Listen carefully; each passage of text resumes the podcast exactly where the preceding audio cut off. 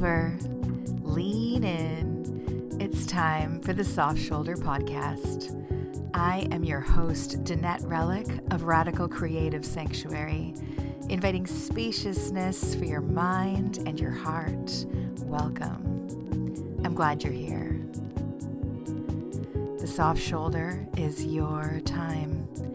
Your time to slow down and fuel up on self love support so you can make the most of your gorgeous life. Join me here. Everyone needs a soft shoulder.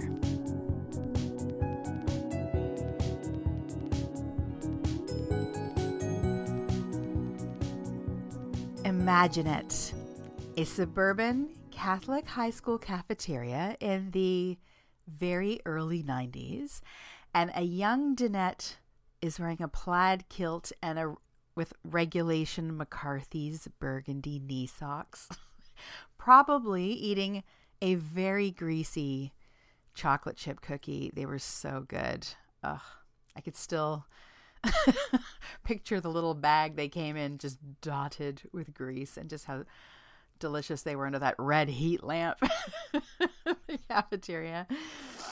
And this young Danette, she is filled to the brim, equal parts adolescent sexual energy with nowhere to go and the insecurity of a baby deer in a crowded mall with very little tools to manage either of those things. Um, I went to a school that wore a high school that wore a uniform. And maybe you also did, and maybe you'll have this same observation that I have about this. So, what I noticed about going to a school with strict rules and uniforms is that people will get creative with the power that they do have. And they will find loopholes where they can manage to express themselves within the context of enforced sameness.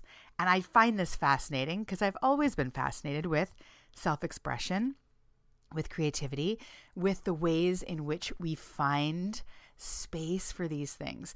So there was two very um, specific memories I have about how students at my school did this. The first one is an episode with knee socks. so when I first started school, there was very strict, you know, only gray or burgundy knee socks, and they had to be the socks from you know, the uniform store, basically.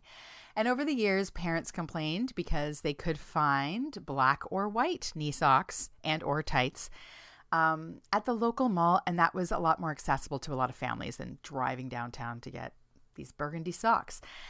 Um, so there was some, you know, we pushed, we managed to get that change involved. So all is well. so now, obviously, like a part of uniform design in a Catholic school is, you know, I don't know the history of this whole thing, but I'm my my sense was always that it's supposed to pres, um, promote like a conservative atmosphere, right?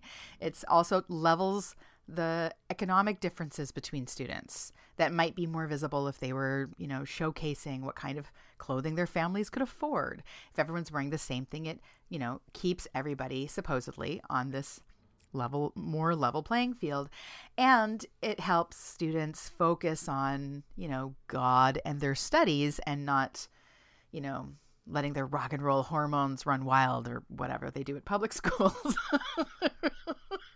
I'm being sarcastic. Anyways, so the uniform, you know, was not just there for fun, right? There was like a purpose of discipline, order. It had a bigger intention. Um, and a big part of that is right eliminating the distractions. Um, you know, with relationships between the students, but also I, you know, I really loved waking up. I'm surprised. Someone like me with a uniform every day, you would think that was t- torture. Um, I loved waking up and knowing exactly what I was wearing every day for like four or five years. like that was amazing for me and for my mom.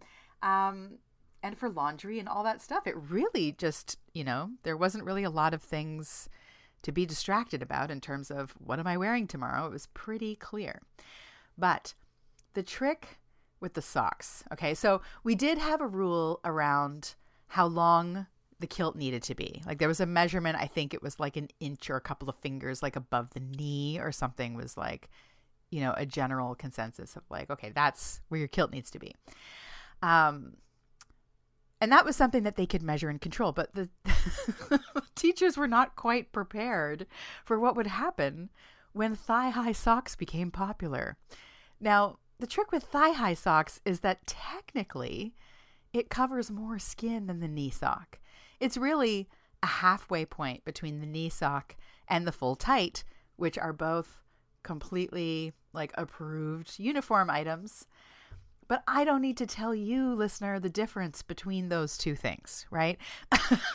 like, I remember the teachers' faces struggling to find words when they challenged a student on this particular sock choice. Like, those aren't uniform socks. And the student, you know, the young female student would be like, What's wrong with these socks? Knowing that the teacher just couldn't quite put that into words. Um, we all knew what they were trying not to say. and it was our job as teenagers to question these things and to push boundaries, right? That's what teenagers are doing. So that was the first place that I thought was really interesting and stood out. I'm like, this is this is really amusing. the second thing that I remember about a, a loophole that our students found was is this adornment or is this destruction? So, part of my high school uniform was wearing a sweater we had options of what kinds of sweaters, but some form of this burgundy regulation sweater with a school name on it. And we had to wear these sweaters, I believe, from like October 1st until May 31st. Like there was a calendar year. It had a little bit of exceptions around September and June because of the heat. Uh, and it wasn't reasonable to ask them. But we would have prefects in the hall, like volunteer students patrolling, and you really could be sent home if you didn't have your sweater. So you had to, had to be wearing it during most of the months, but even after that you had to have it on you like in your hand, in your bag to show that you have the sweater. It was really a thing. Like the the line "Where's your sweater?" would have been a really amazing drinking game at high if you were an underage drinker and felt like playing a game. But like I really have no idea how many times I heard "Where's your sweater?" Anyhow, so one day two creative individuals. We will call them Ryan and Rory. And they showed up with their sweaters bedazzled. And I mean bedazzled. And this was like, at that time, I knew what a bedazzler was, but like no one was using one. It was like, where the hell did they get a bedazzler, these guys? I remember seeing them and just being like, that totally looks like a bedazzled sweater. Sure enough, it was. And again, the teachers had that look on their faces the look that says, you and I both know this is bullshit, please knock it off. But also, they couldn't quite find the technical rule that was going to govern whether or not this was like out of line. You know, and I remember Ryan and Rory standing wide eyed in front of like, you know, a small group of us who were watching, being entertained by this confrontation in the cafeteria. And they insisted that they were following the rules and they had their sweaters and they didn't cut the sweaters, they just added jewels. And, you know, we were allowed to wear jewelry at the school. And how is this any different? There was no rule against bedazzling. Maybe there is now, thanks to those two. Um, so we all pushed the boundaries, gauging what we could get away with and how exhausted our teachers would be to turn a blind eye, right? Like another common thing to be done was like wearing black heavy metal band t-shirts underneath the white dress shirts so that it was totally against the rules but it's a very easy thing to cover up right? You button up you put the sweater over it. It's like if the teacher can't see it. And i remember many teachers now as an adult i just have so much more compassion for what we were putting them through but i remember many teachers just begging the student to not let them see it. Be like please i don't want to deal with this like they had enough on their plate they're like don't let's not have this argument. Hide it from me, please. uh, all to keep us safe and learning. But anyway, institutional power dynamics aside, there are some takeaways here that apply right now, that apply to self love and just living your life. You don't have to be in a Catholic high school, you don't have to be wearing a uniform. So the first one is be discerning about what rules you follow. Like we had rules around our uniform what rules are you following in your life now? And where did they come from? What were they originally in service of, and are they serving you? Do they align with your values? Where can order serve you in your bigger quest of discipline and devotion to loving yourself and living your most beautiful life? Sometimes rules really help us, sometimes they're just in the way. So, what rules are you following? Be discerning about those. Question them like a teenager questions thigh high socks. Number two, remember that self expression, yours included, is relentless. In a sea of gray and burgundy and white, we will find other ways to reveal who we are, what we love, and what we believe in. And this is beautiful, I think. So, like, even when you think you are hiding, often, like those Megadeth t shirts under white dress shirts, your beauty will find a way to be seen. You might think you're fooling people, but it's it might not be fooling everybody. This is a reminder of your life force as a wild creative being. You can try to block it, but it is highly resilient and resourceful. So just remember that. Keep an eye out for it. Where is it like seeping out? Where is your creative self expression finding little ways to adorn your life and your choices? And number three, the last one here is sometimes it's just not worth the argument. You know, we get to choose our battles. It can be helpful to connect with others on the parts that we can both agree on. Like sometimes, you know, when the teacher would lean in, I always loved it when they would lean in and go, Look, I know this rule is stupid, but you know, this is what we're working with. Can we help one another? you know, like like the teachers weren't there to like, oh, I can't wait to just tell people what to wear and police their clothes all day. Like they weren't interested either.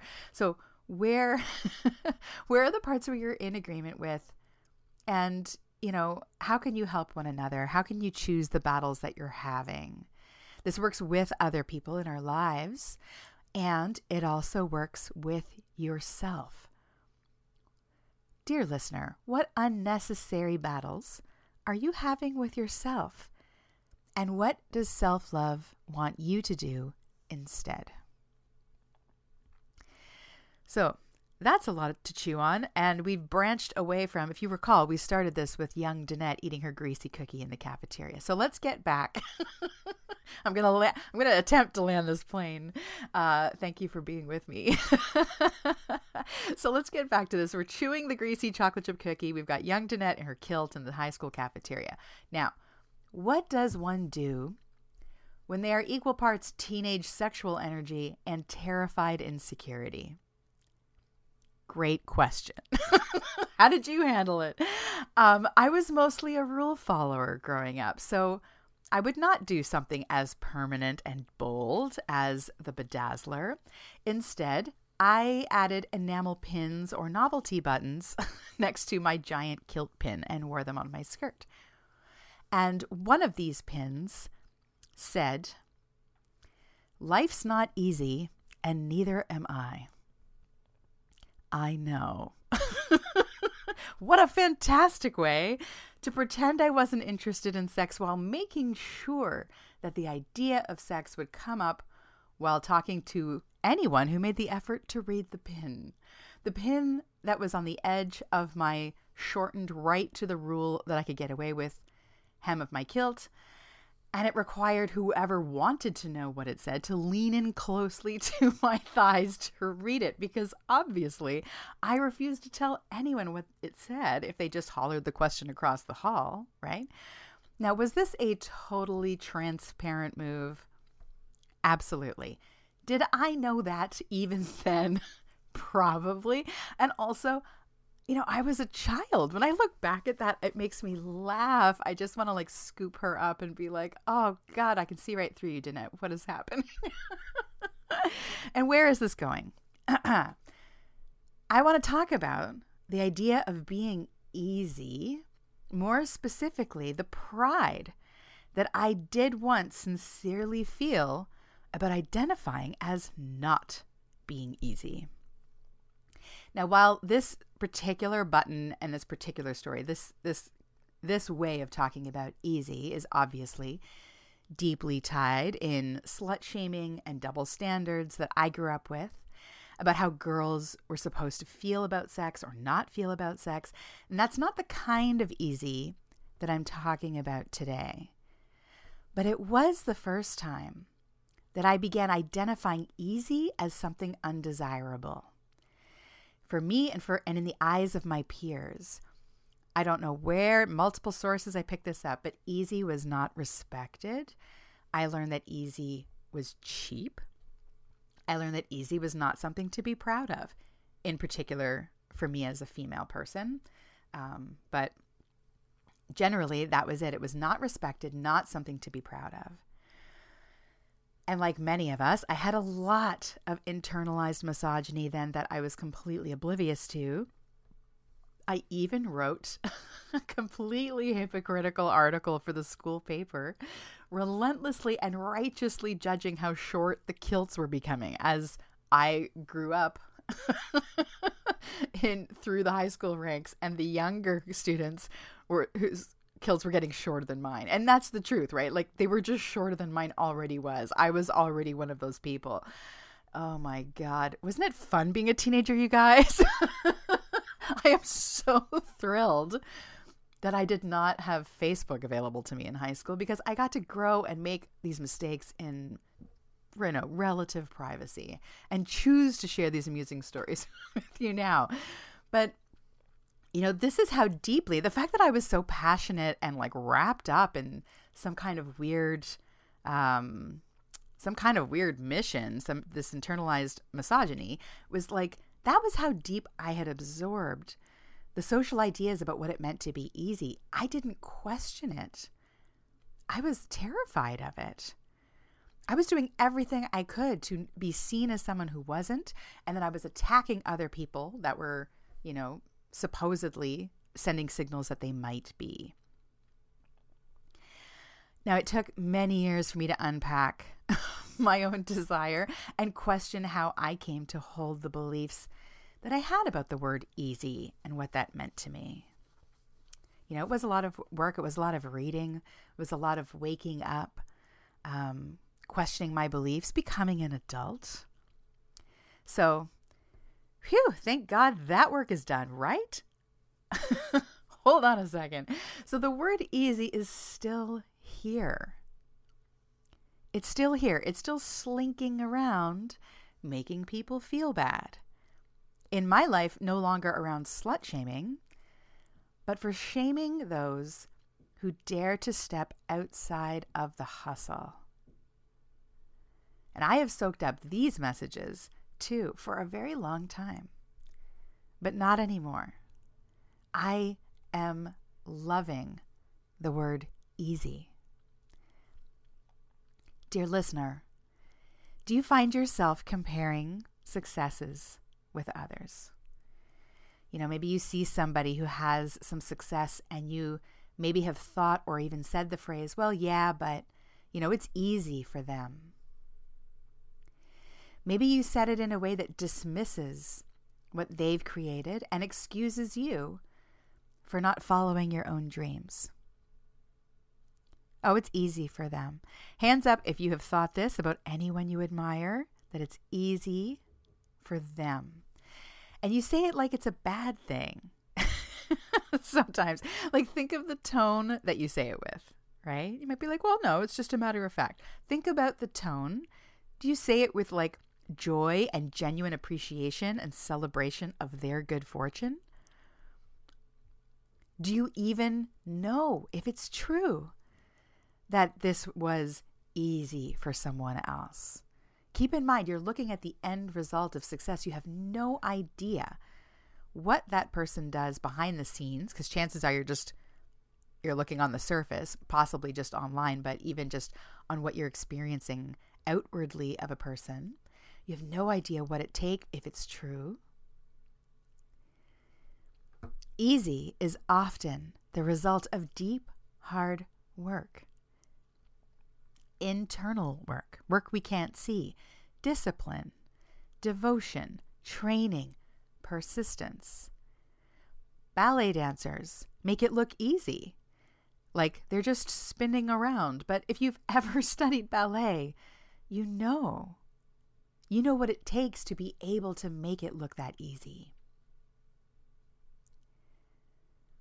I knew a woman who was a single mother, and she had been through quite a lot in her life. And she was quiet about the struggles that she'd been through. You know, she was funny, she was easygoing. She didn't talk about what it took for her to get there.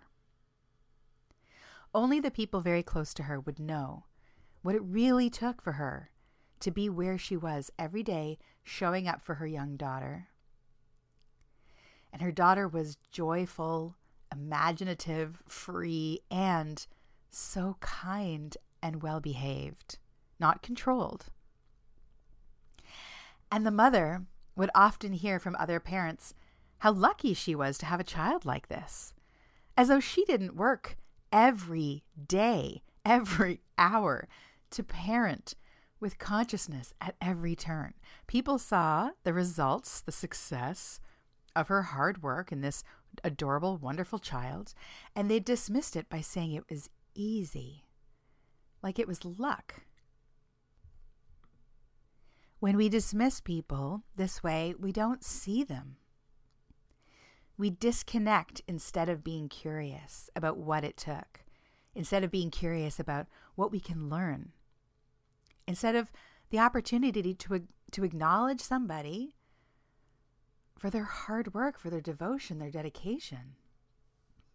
What a beautiful gift we could be offering. like the other parents who are just like, oh, you're so lucky you have that great kid.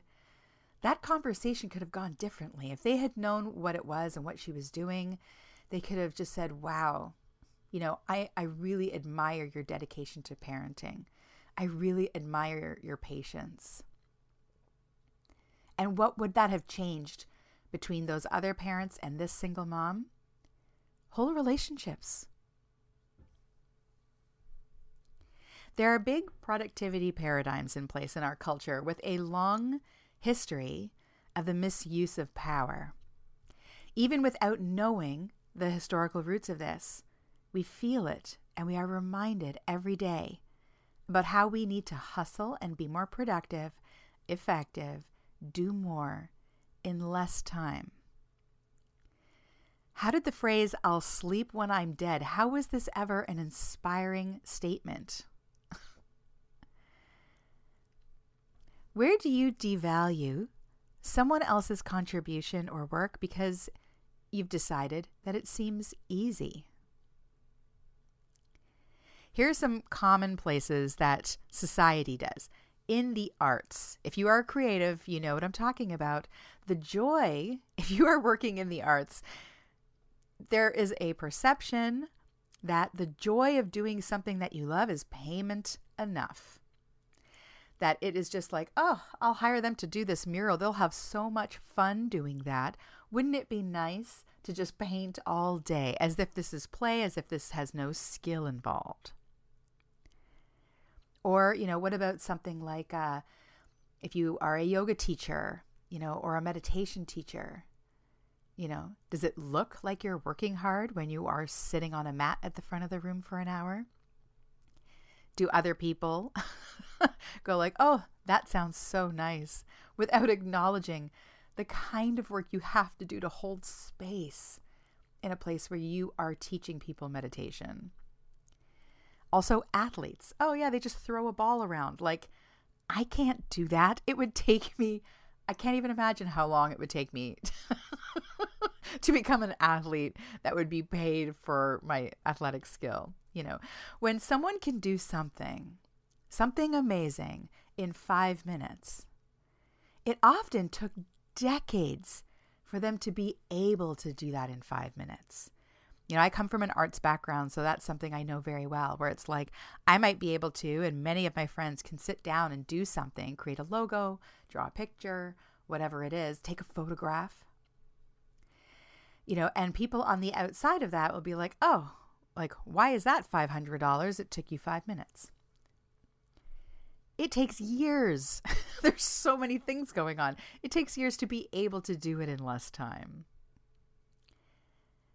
But easy still gets a rough It gets a rough time in like many circles, right? Uh, think of the terms like the phrase taking the easy way out, or no one said it would be easy. What is your relationship with the word easy? I invite you to think about how ease has been a gift, a truly valuable, feel it in your bones gift. What is the impact on you when things are allowed to be easy? Do you ever find yourself just delightfully surprised like you try to make plans with someone and you think, oh my God, scheduling. this is going to be a nightmare. Trying to make dinner plans with these six friends is going to be a nightmare. And suddenly it just kind of works. Like you throw out a date, everyone's free, and it's like, what a feeling when it's easy. When it's like, wow, we just one date and we can all make it. How incredible is that?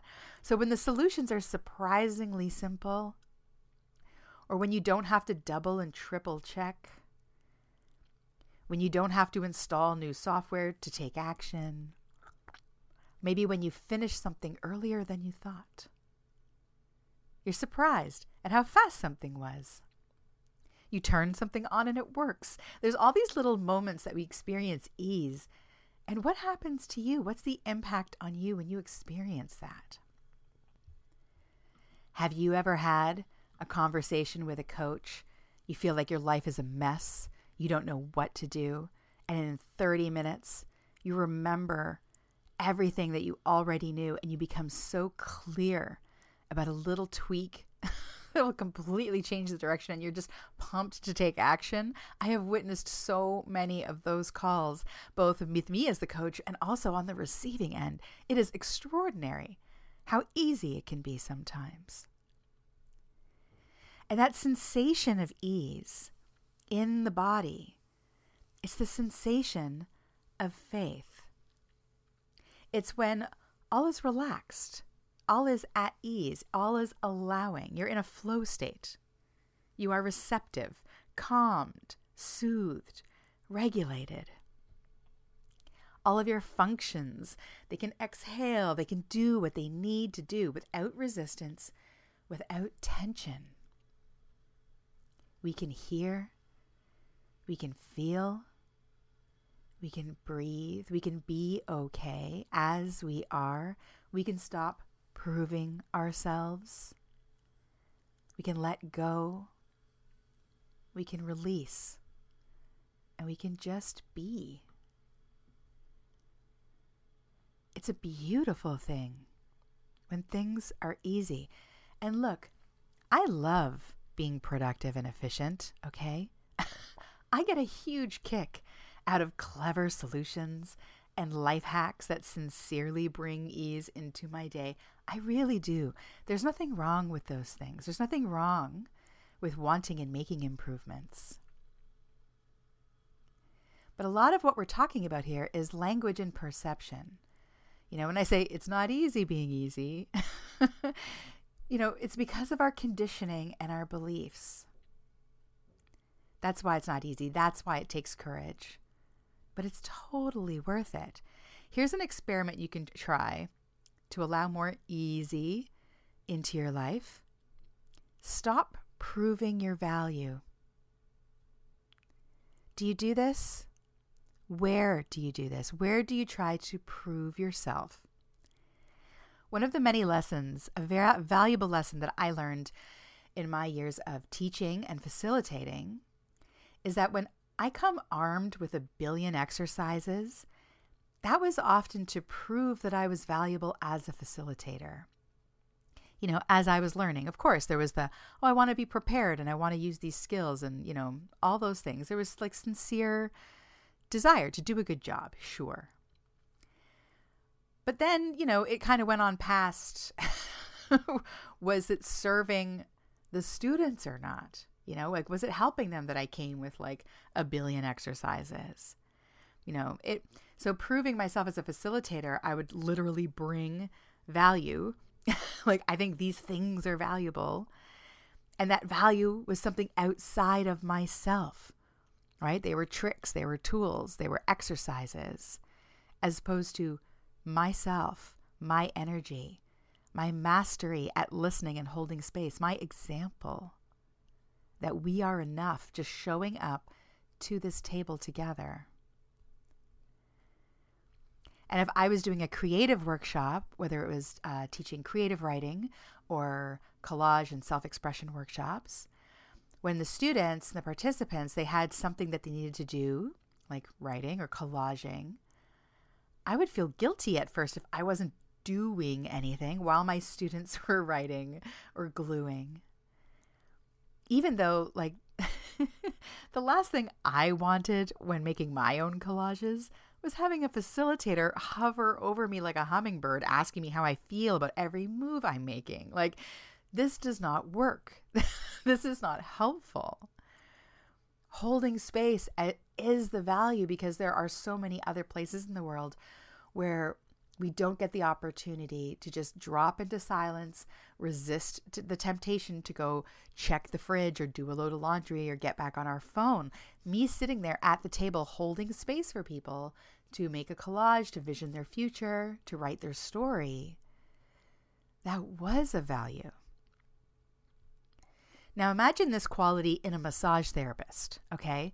So imagine they were under the same false impression that I had been under and they needed to show how hard they were working to prove that they were of value to you. What would that look like? Imagine them filling the silence. You get on the table, you're under the sheet, you're ready to, you know, you're in pain, you're stressed out, and they're just telling you all about the science that they know. Imagine them telling you about every exam that they took, about why they are qualified to be your massage therapist. Then imagine them making sure that they use every technique they've ever learned, right? like you're there for your back? Who cares? We're going to show you all these cool finger tricks that I learned. Like what if they used every oil they had available? Imagine them like sighing and grunting and showing signs of exertion as some kind of status marker. Look how hard I'm working. I am earning this money. I don't know about you, but I don't want my massage therapist to hustle. It is of huge value to me if I'm laying on this table that this place is peaceful, that they are calm, that they are skilled, they are tuned in and listening so that I can tune in and be in my body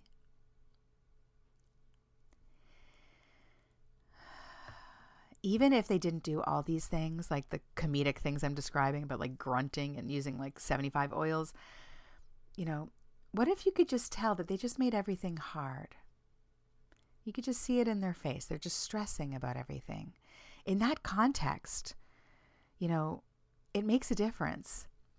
If you've ever had a massage where they lay your hands on you confidently, with just the right amount of pressure. And they hold still while you breathe into the sensation. They don't rush the movement forward. With their hands, when they do move, they move so slowly across your body, gently and thoroughly, connecting with your muscles, slowing everything down. And they can do this because they weren't up late last night banging off emails, and they didn't need to prove anything to you because your massage is not about them, it's about you. And they made it easy for you to allow that too. You don't want them to fill in spaces. The value is that they don't fill in the spaces. It's very clear to use the example of massage therapy, but look around because more and harder and faster is not always better. Do you know who really makes it look easy? Is Allison Tarr at Tech Coven. When I got my three card reading from her, I had my breath taken away at how insightful, how challenging in a good way, and resonant her interpretations were for where I was in that moment, for the question that I'd asked her. I still think about that reading and I still feel guided by it, even though it was many months ago. Can anyone pull three cards and look up meanings on the internet? Of course they can. But what Allison does is weave depth and compassion, power and wisdom into this experience. And I know that she has been passionately exploring tarot for years now. And I also know that her courageous living in the realms of magic and mental health are infusing this passion. Experience this for yourself by heading over to techcoven.com. This episode and every episode of The Soft Shoulder is sponsored by Tech Coven. This podcast episode topic came to me because I facilitated something recently, and the feedback I got from participants was, You made it easy. Uh, dear listener, I am celebrating this and I'm sharing it with you because it is so important and I feel like it is so deeply woven into self love, self marriage, how we treat ourselves, what we allow for ourselves. Because I used to feel defensive and doubtful about a compliment like that. Someone had said, Oh, you made this easy. I would worry. I would worry and I would hear those cultural paradigms like, Oh, I got away with something. But I take pride in this now. I take great pride in it now because I know what a gift it is to create that feeling for others. And we can't create that feeling for others if we're not creating it in ourselves. How radical it can be to stand confidently in the value of ease. It shocks other people. Let it. That's fine. The world will try to shake you, they will try to shame you, they will be disturbed. It doesn't have to be a struggle. There is a beautiful, beautiful song I highly recommend. If you would like to um, create a uh, a meditation practice this week for some self love homework, to just play one song every morning and just to sit and listen to it. You don't have to sit on a fancy pillow. You don't have to touch fingers to anything. You don't have to have any special crystals. Okay, just fire up this one song I'm going to recommend and just listen to it. Just listen to it. Lay down and listen to it. Go for a walk and listen to it. Really let it fall over you. The song is by Bjork. It's from the album Vespertine, and the song is called Undo. The song's lyrics include It's not meant to be a strife. It's not meant to be a struggle uphill. You're trying too hard. Surrender. Give yourself in. You're trying too hard. You're trying too hard. It's a very beautiful, soothing sound. I highly recommend that. That's Undo by Bjork. And your self love homework, if you choose to have some this week, is to listen to it every morning. Start your day with that song. You can look it up on Spotify. Also, look me up on Spotify. Um, Danette Relic, all one word, lowercase. I have two playlists on there. I have one called Love Your Sweet Self, which is like songs that you can imagine you are singing to yourself. And now I've just released the first of the seven different breakup soundtracks. I'm going to be releasing one for each of the seven houses of heartbreak. So, the very first house, as you will recall, is Shatter and Shock. Um, that soundtrack is up on Spotify. Heartbreak House 1, Shatter and Shock, under, or if you look under Danette Relic, you should find it there. What if it was easy, dear listener? Whatever it is that you're going through right now. What if it was easy? Where can you allow more ease? Where can you rebel against social, cultural ideas about ease and make it easier for yourself? Bring that flow in. Enjoy the value of it, the experience of it in your body. Imagine this gift. What a beautiful way to show yourself that you love yourself by allowing it to be easy by saying, This is enough. Why don't we find the ease here? Let me make it easier. What a gift this is. It's a gift that we often will give to others, things that we can do to make it easier for others. It's like, oh, let me open the door for you. Let me pay for the lunch that we just had. Let me bring a pie over, whatever it is. We do this for others. Let's do this for you when you are in a state of ease, you have more spaciousness, you have more perceived time, more, which is real. Your perception of time, if you don't have enough or if you have a lot, either one will be true depending on what you're perceiving. You will have more energy, you will have more to give. Create the ease in you first because you are someone worth loving. It all starts with you. Let it be easy, dear listener. Would you like to talk about how you might create a life with more ease and love and spaciousness? I have made it easy for you to book a call with me.